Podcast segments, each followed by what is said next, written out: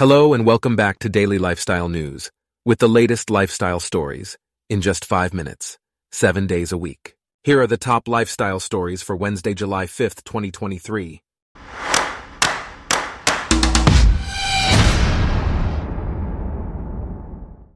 Today's episode is brought to you by Blogcast, your personalized audio feed, available on iPhone and Android.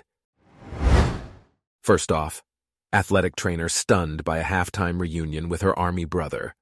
Athletic trainer McQueen was blindfolded and told to wrap a Christmas gift in competition with a couple of contestants during halftime at a Spain Park High School basketball game in Hoover, Alabama. To her surprise, she was greeted by her twin brother, John Tyson, who she hadn't seen for two years due to his deployment overseas with the Army. The emotional reunion was made even more poignant by the presence of Jamie's students holding up an American flag as a backdrop to symbolize her brother's return home. Watch the video below to see the sweet sibling surprise. In other news, flight delay compensation. Here are your rights by each major U.S. airline. The Department of Transportation has released a list of airline passenger rights in the event of a significant flight delay.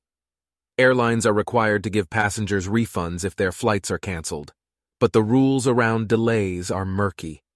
Airlines must compensate passengers at least 250 euros for delays of three hours or more, and up to 600 euros for longer delays on long distance flights.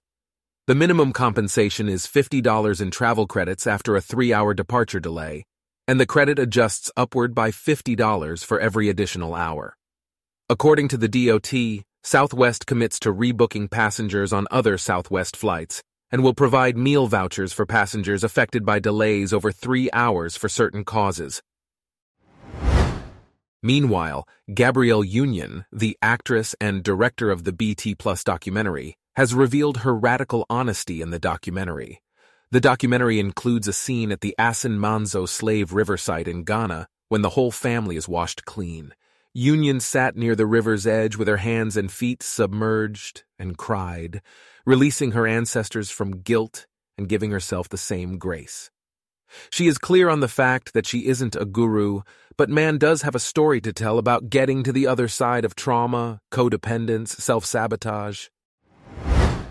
Also, a teen boy in Colorado is accused of killing his ex girlfriend after she tried to break up with him.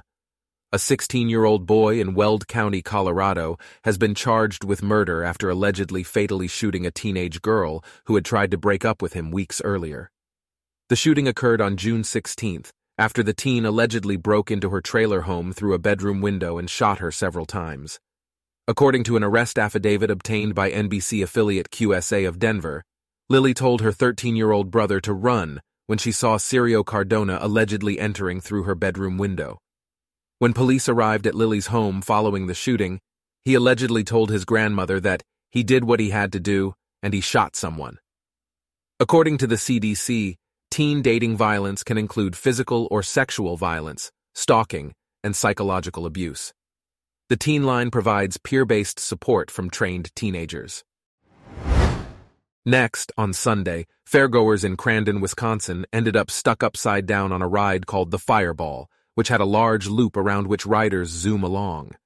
The ride stalled near its peak with eight people on board, seven of whom were children.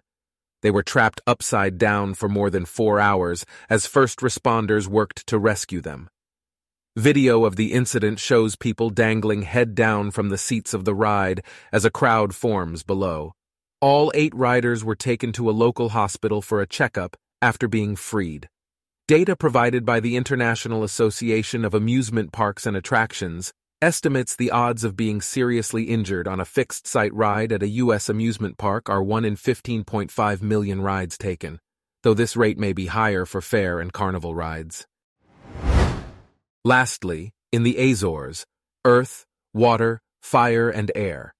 Sometimes all at once, a Portuguese archipelago in the mid Atlantic offers landscapes and experiences that are at once wild and serene.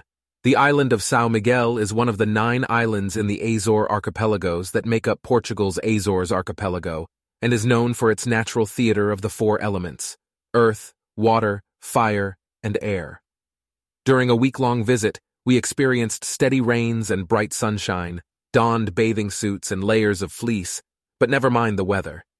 We explored the lush, gurgling, sometimes sulphurous-smelling region, admiring its alternating beauty and otherworldliness. Manuel Gago da Camara, who owns the 14 Villa Resort with his wife, Helena, traces his family roots back to the late 15th century, about 50 years after the island is thought to have been settled by the Portuguese explorer Goncalo Velho Cabral. Our top lifestyle stories for today are brought to you by Blogcast, your personalized audio feed.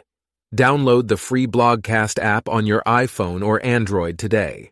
If you enjoyed this, please consider listening to our other podcasts Daily Business News, Daily Tech News, Daily Science News, and Daily World News. Thanks for listening. Blogcast.